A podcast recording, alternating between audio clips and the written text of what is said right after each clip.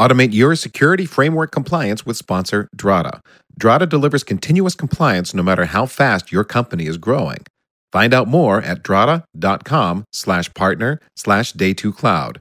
That's D-R-A-T-A dot com slash partner slash day two cloud. Hello, excellent human, and welcome to the Day 2 Cloud podcast. Today, we are adding another entry into our Cloud Essentials series, a way to examine some of the fundamental components that make up the cloud. And in this case, we're talking about storage. And I'm not going to do this alone. I've got Ethan Banks with me. Ethan, how you doing, buddy? Hey, Ned. Cloud Essential Storage. We got to put the data somewhere. I think a lot of people who would look at networking is like, ah, we have to have it. Do I have to know anything about it? I felt that way about storage over the years. I got to be honest. And so then uh, doing research for the show and digging in, uh, we focused on AWS in this case and all the different storage options. I was like, there is so much more to this than I was expecting. I was like, yeah, we can store your stuff and it's S3 and that was it. No, there's a lot more to the story, Ned. A lot more. Oh, there's always more options. You know, there's like 300 some odd AWS services, and same goes for the other major clouds. But before we get too far into the storage, we did get some excellent feedback about our last Cloud Essential show that dealt with VPCs. For those who might have feedback from this episode, you can submit that by going to packetpushers.net slash FU. The FU is for follow up. Yes. But let's talk about a few things that came up from someone that goes by Johnny to add to our VPC conversation. Johnny in the Cloud wrote to us and uh, with just a couple of things to improve our accuracy. And he says, quote, nice overview of VPCs, but there are some inaccuracies. when initiating VPN tunnels, AWS will initiate the tunnel creation of the startup action. Option is set to start.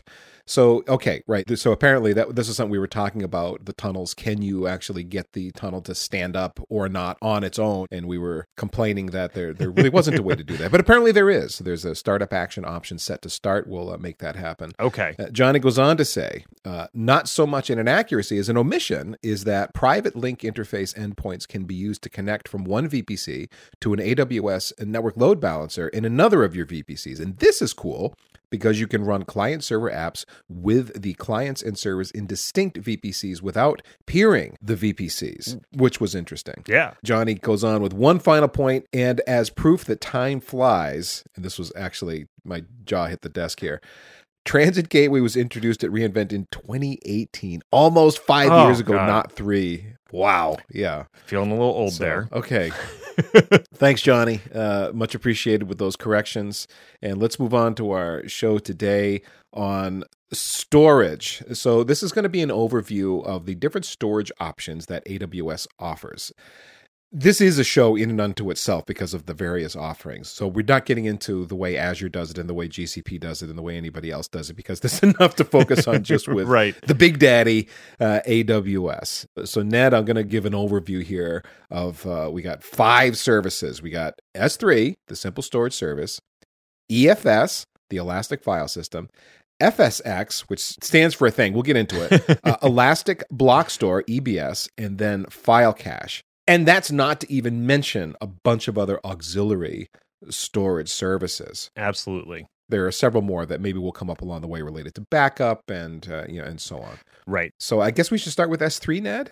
Yeah, we'll start with S3, but first I just want to mention that there is a sixth not quite service that we're going to talk about. And also, we're not getting into all the various database things. Many of those actually use something like EBS in the background. So they're using storage on top of storage. And something like DynamoDB is very specific to AWS and databases in particular. So we're not going to cover those. we're trying to stick with like the core primitives here. And probably the thing that people know AWS best for is S3. So what is S3, Ethan? It is object storage, and they use the the analogy of it's a bucket. It's a bucket you can throw things into. So, in other words, if you're used to file systems that are hierarchical, this is not that. It's a it's a flat uh, file system. You can store an object that'll have a URL, the way that you can address it. It'll have a bunch of metadata uh, around it, up to 10 key value pairs called S3 object tags that describe that object.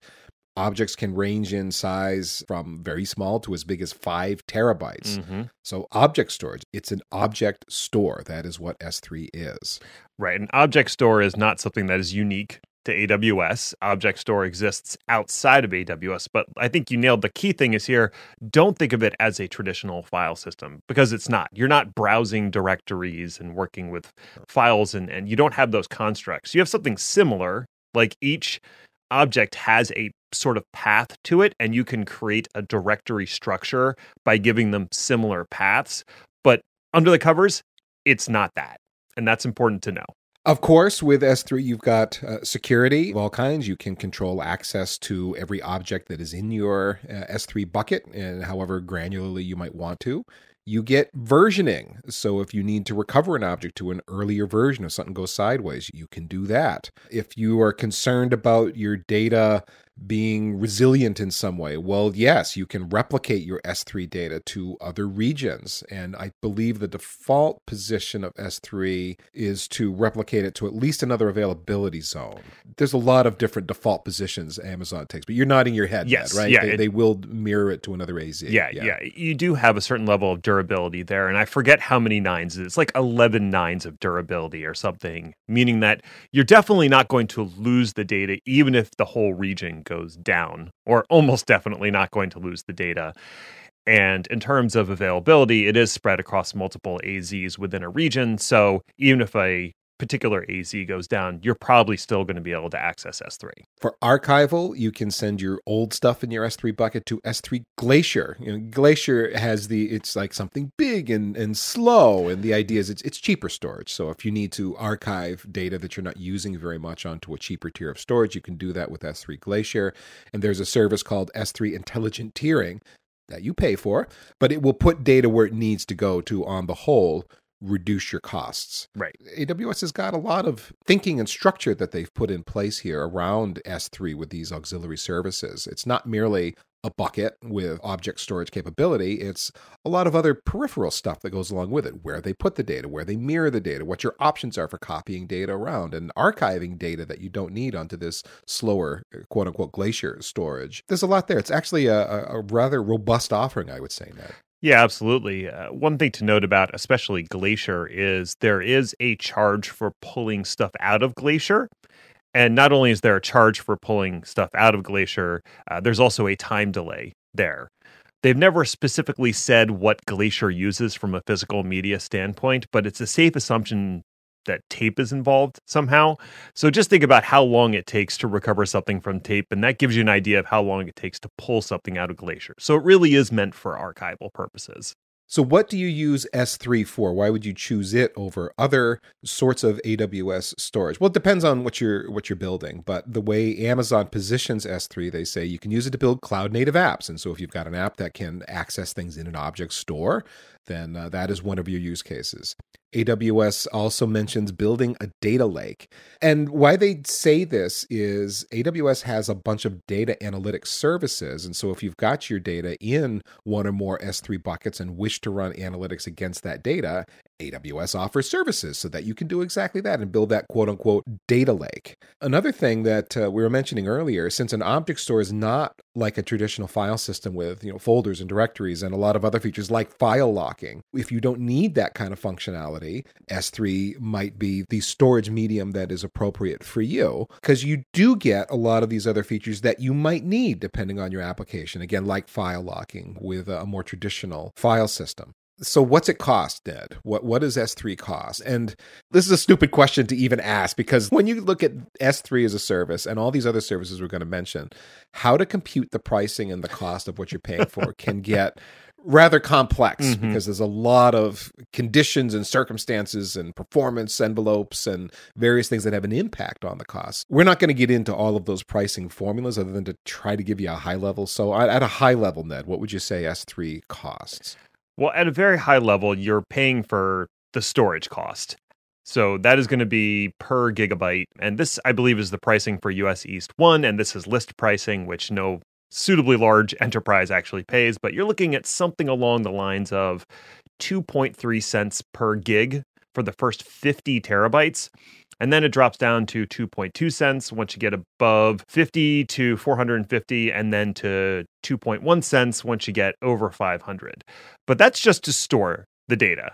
There are other costs involved here uh, data transfer fees are in there, uh, as well as other things if you're using stuff like intelligent tiering or you use infrequent access, which generally speaking don't use infrequent access. That's why intelligent tiering exists. If you're using archive or, or Glacier, there's a charge for that. So the answer, like you said, is complicated. And that's why there's whole industries that do cost analysis and forecasting for cloud. The thing I would emphasize is uh, look at that intelligent tiering service. Yes, you pay a little bit to have that intelligent tiering service run, but what it does is analysis on files you use and files you don't use. And the intelligent tiering will put the files you're not using into a cheaper tier of storage, Mhm. is the big idea. And so the intelligent tiering service should pay for itself. Again, there's a lot to it. It's got its own pricing structure and so on. But understand that, as Ned just pointed out, there's a cost to store the data, actually have it on disk somewhere. And then there's a cost to access that data in some way. Is if you could think of those two as the main components that you'll be considering as you look at whether it's S3 or any of the other storage options we're going to look at, that's a good high level way to consider what's going on here. Uh, as we get into these other ones, performance becomes another element. Like how many IOPS are you trying to put through this storage system that you're buying?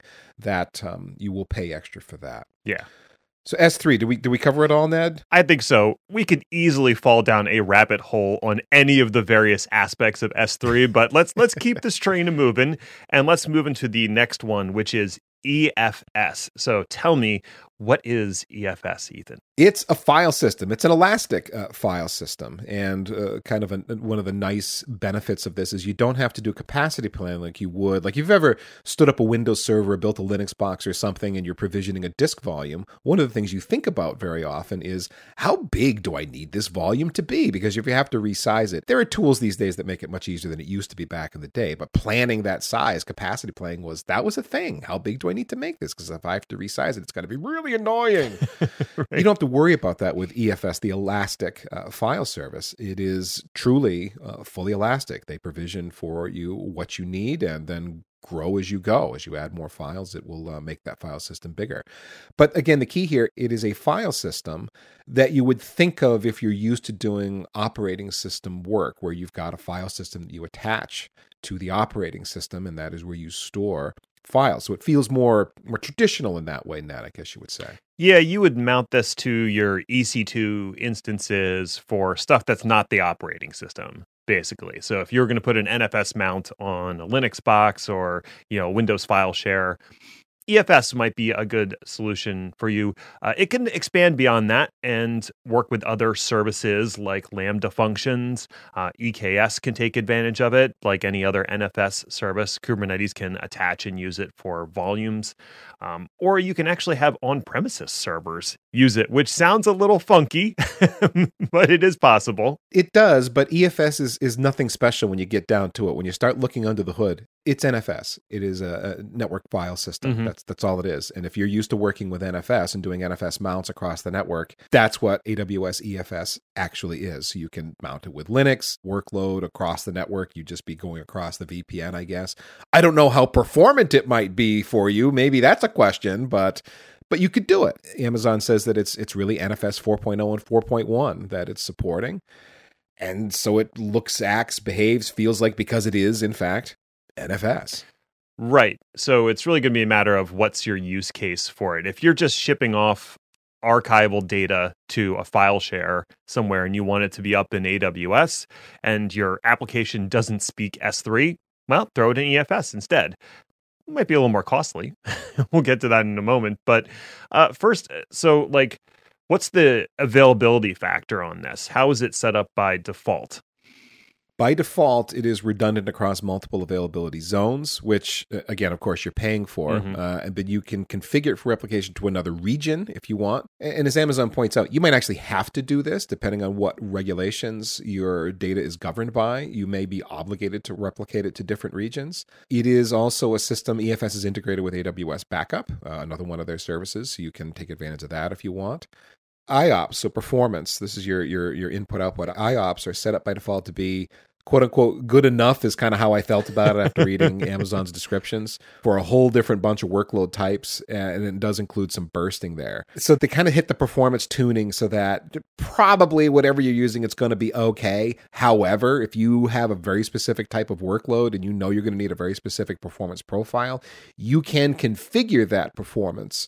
And so therefore, you're going to get a, a more predictable bill rather than just saying, well, you're good enough tuning plus bursting, and then the bursting ends up resulting in a kind of an unpredictable bill because it uh, it, it bursted to the IOPS you needed, and wow, that was more expensive than I expected. That elastic performance can drive your bill up and down. So Amazon lets you lock it into a specific performance if you know exactly what you need. And security, like uh, like with S3 Ned, it's uh, VPC security groups, you've got as one way to access NFS. Since it's a network service, you can govern access down at the network layer if you want with that VPC security group. And you can also have IAM as part of your security as well, which IAM's everywhere, isn't it? Oh, it's pervasive across all of AWS and might even deserve its own show or multiple shows, honestly. That's quite a topic. Uh, one thing I want to mention about the IOPS is the IOPS is based off of the amount of provision storage that you have by default. So if you need more performance, you can force it to provision more storage. They've made it more tunable over time, but the original iteration was entirely based around how much space you were taking up, and they would deliver X number of IOPS per like 50 gigabytes or 100 gigabytes or something like that. So you might provision more space than you actually need to get the performance you need. And now they've added tuning so you don't have to do that. Yet another feature is data at rest encryption is supported. You can store those keys in Amazon's key store. I forgot the name of that service. It's KMS. acronym. KMS. There you go. That's the one. But you you have that option as well. Mm-hmm. So cost. What does this thing cost, Ned? Uh, oh, a point you brought up in the S3, which is also true here and all these other services, is cost does vary depending on what data center you're you're pricing as well. So, right, U.S. East pricing, U.S. West pricing might be different from what it is in Cape Town, South Africa, which might be different from what it is in Central Canada, etc. And the prices range sometimes widely, sometimes not that widely. It all depends but Amazon wants to charge you for the region. For EFS, they're charging you by the region, by the effective storage price in one zone, and then the effective storage price standard. And what they're getting at there is compression. That, that's what they're getting at. If you compress the data, they assume two to one compression, and so that you're going to take up less space, and they estimate your storage costs are going to be roughly half. That's another component of there's a storage aspect and then there's what other things are you doing? Where are you moving the data to? Where is it replicated to? How many copies of the data do you have? And then what performance tier do you want? All will factor into the ultimate price.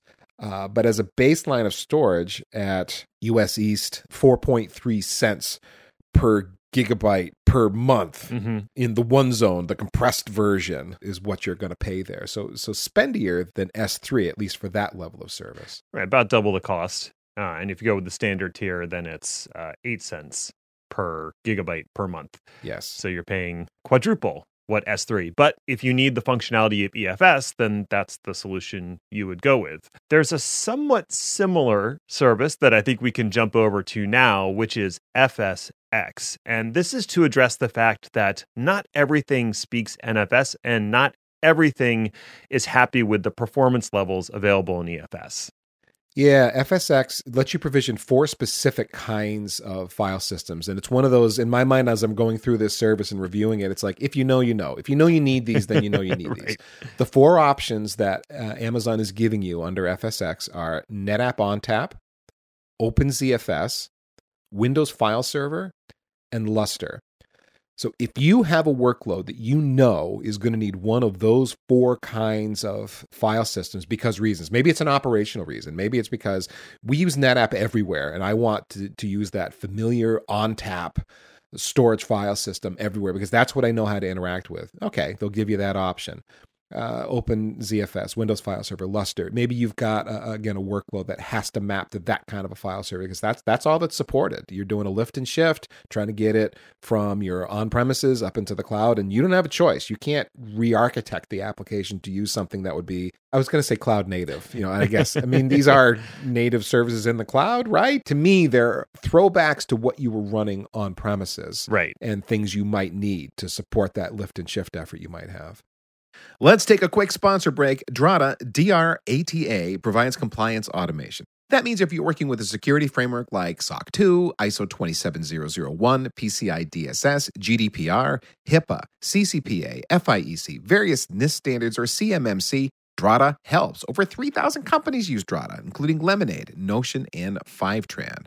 Drata collects information from your tech stack and maps it onto security frameworks using over 80 integrations, including AWS, Azure, GitHub, Okta, and Cloudflare. Drata offers automated, dynamic policy templates you implement to become compliant. Drata will continuously monitor your compliance state so you'll know if a system becomes non compliant and can alert the system owner. What if you need some advice? Drata has a team of former auditors who have conducted 500 plus audits available for your questions, including regular meetings and pre audit planning.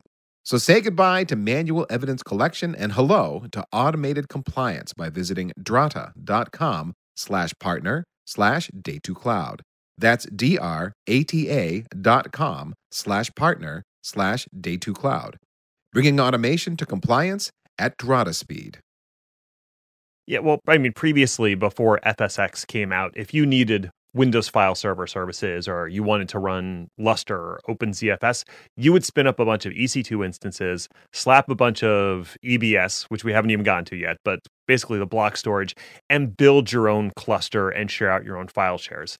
And Amazon basically said, well, we'll do all that for you. And is it more expensive or cheaper? Hard to say. but it certainly you know lowers that administrative burden. I'm not running a windows file server with file sharing. I just spin this up and i get a file share main use cases. We mentioned some of these already. It's kind of like if you know you know. If you know you need it then you know. But then also uh, amazon says maybe you're building an app that requires a specific performance profile because you're in the high performance computing world. You're doing you know machine learning or you've got some specific data analytics and you know to get the performance you need so that you get the numbers crunched in the time frame that is required you must have one of these file systems.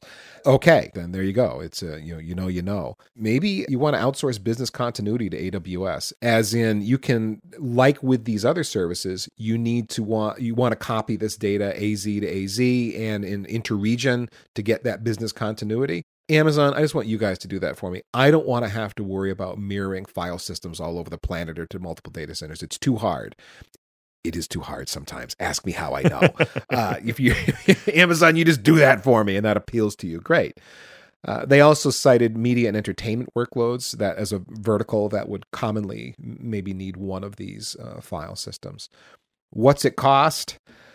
Oh, brother, here we go. I mean, again, it depends on are you using SSDs or HDDs? Because you can pick. Are you using, again, compression? So you're getting 50% reduction. Well, it depends a lot on the kind of data that you're compressing. Amazon, I felt, was pretty optimistic in their two, assumption of two to one compression. Because if you're dealing with already compressed data or heavily encrypted data, you're not going to get much compression out of that. You just don't. You know, if, if you're dealing with a bunch of like MP3s, that's a, that's an example of a compressed file format you can't compress it again and get two to one because it's already been squeezed to death. So, eh, you know, how much compression you're going to get. Again, if you know your data, you'll know what kind of compression you can get, which does again affect pricing. Amazon gives you formulas to compute the actual cost. And at first glance, I mean, it's just like, wait, am, am I in high school doing algebra right now? What's happening? right. So, looking at these is, it's another thing. Am I doing, what region am I in? Am I doing a single availability zone or a multi availability zone deployment? And then, you know, the, the whole compression thing you know, factors into it. And per file system type, and again, we mentioned NetApp ONTAP, OpenZFS, Windows File System, and Lustre, mm-hmm. the prices all change. Right and they change whether you're doing data deduplication or not uh, for Windows file system, for example. And then built around that are various transfer charges and and so on. So what are you going to spend? I mean, this is not cheap. I would say, no matter how you describe it, Ned. No, it's not. On the cheap side, if you're doing a single AZ with ONTAP, let's say, you know, it's it's actually somewhat comparable to EFS. If you're doing a multi AZ in US East, you're paying 4.2 cents per gig per month. But that's just like opening storage price. There's going to be other costs layered on top of that that you indicated. And then for the other file systems, like you said, each one has different pricing models and different add ons. You can add additional throughput capacity or you want specific uh, IOPS, those kinds of things. So as a starting price, it's going to be more expensive than S3 for sure. It's probably going to be more expensive than EFS or at least comparable because they do do comparable things. Or you could build it yourself. You would use EBS to do such a thing. Yeah. Use EBS, yes. Elastic Block Store. So yet another storage type here within Amazon is Elastic Block Store. If you're not a, a, storage human and you're like, what, what are we talking about blocks? We're talking about replicating what would be happening very low level, talking to a disk drive, you know, blocks, you really way, way, way down at the fundamental level, low level storage it's um, not so much of the hardware is abstracted from you. In block storage, it, it's it's like you're talking to the block storage device directly. Is more the, the big idea. So think uh, a storage area network. Think uh, network attached storage. It's it's that you're putting a, a file system on and and uh, adding yourself. It's the disk, not a scheme to store data on the disk. It's not a file system. You attach EBS to a system and then put the file system on it yourself. Yeah, is uh, is how you would think about it very similar to adding a LUN to an existing server that you might have or attaching a disk to a VMware instance. So if you're coming from that traditional on premises background, you'd ask your storage admin to provision a LUN and show it to, you know, one or more servers, and then you'd lay down a file system on top of that by formatting it and whatnot. So that's essentially what EBS is doing. And as you're building out your e- EBS, it's going to ask you things that are more hardware kind of oriented. Like, oh, you want to use SSDs or HDDs? Uh, how much IOPS do you want? How much you know, disk throughput uh, do you want effectively? There are elastic volumes here. You still get that with EBS, which is nice. You can change capacity and your performance profile if you need to in flight with, uh, Amazon says, with no downtime you know, as opposed to trying to do that in real life on, you know, real disk.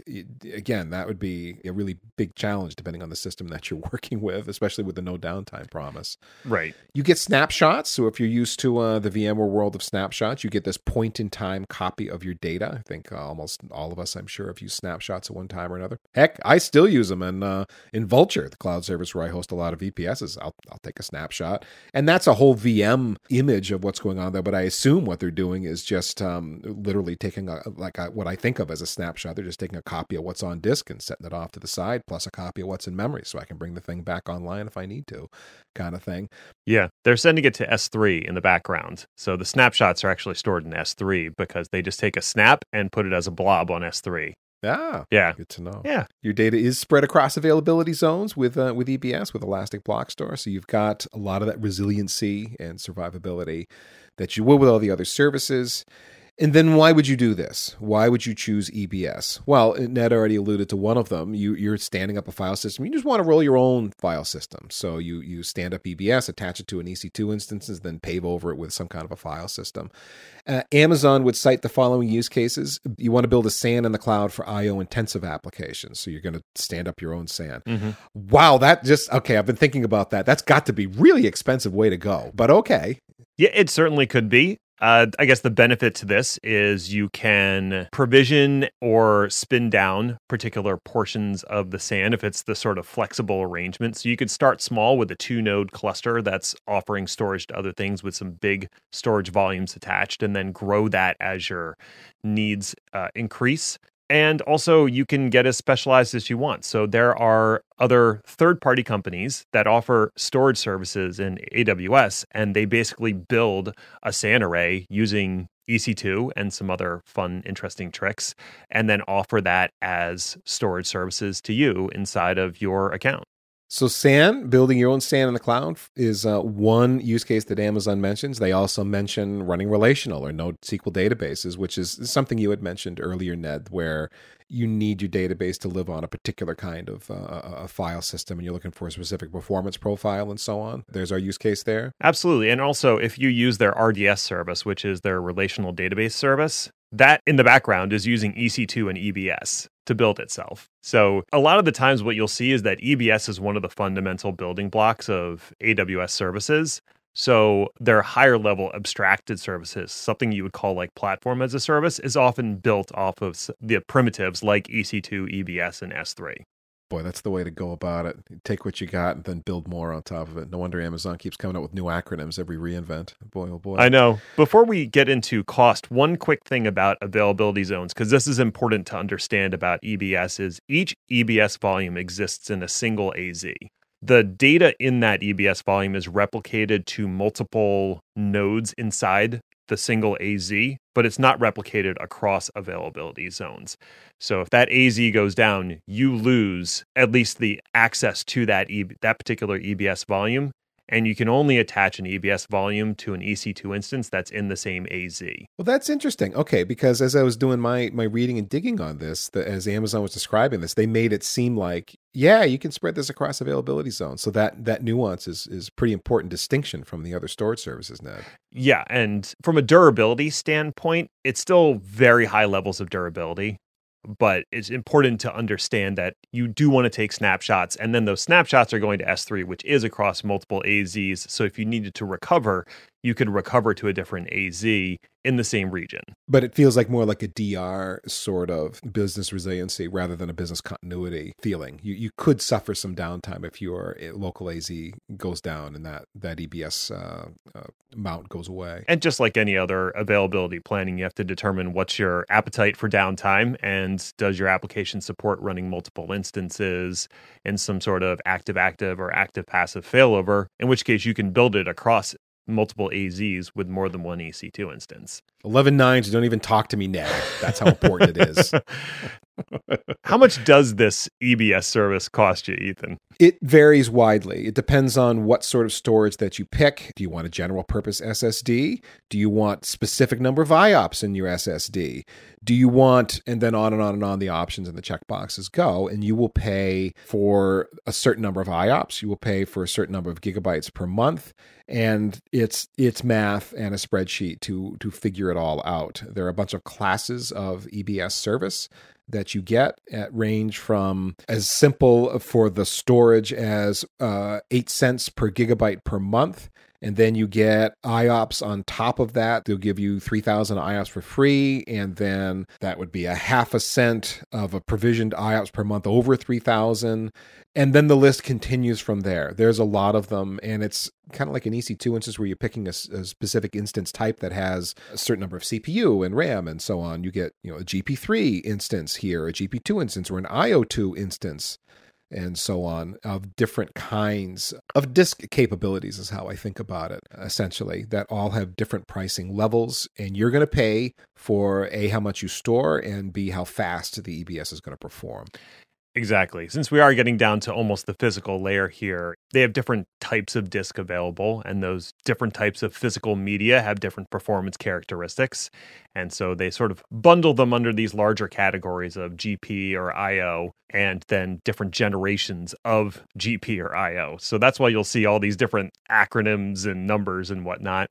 It all bakes down to you can look into the documentation and see what the performance characteristics of any given tier are. As a little add on to EBS, there is a separate storage option available to you in EC2 called Instance Store.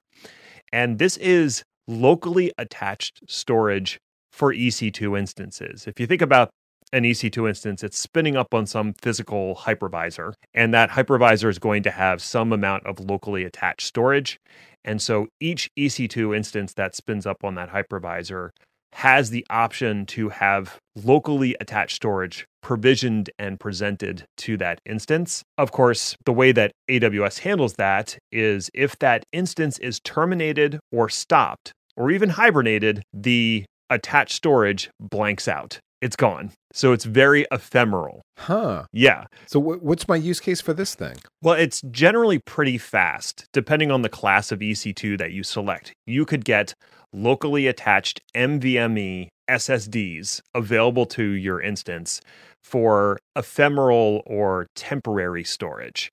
So if you're caching files, if you have a lot of temporary files, if you need scratch space for your EC2 instance, Instance Store is perfect for all of those use cases, and it's included in the cost of your EC2 instance. So you're not paying anything to use this locally attached instance store. You just have to be aware of the limitations of it and the fact that if you do anything with the EC2 instance besides rebooting it, that storage goes away. Yeah, well, it makes me think of ephemerality of containers in a microservices sort of an architecture.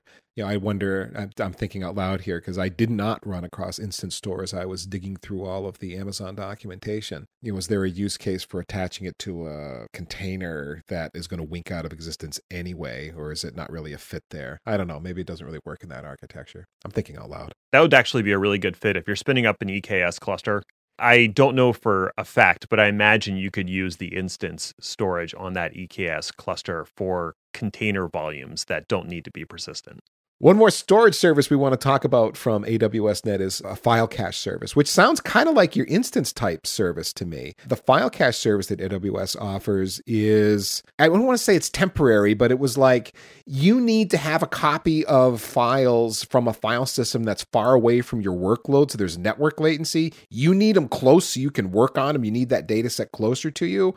Eh, you can stand up a file cache and have it mapped into these other file stores. And as you move data around, Amazon's like, oh, you need a local copy of that. It puts a copy in your local file cache. You have that file cache mounted as another file system on that workload.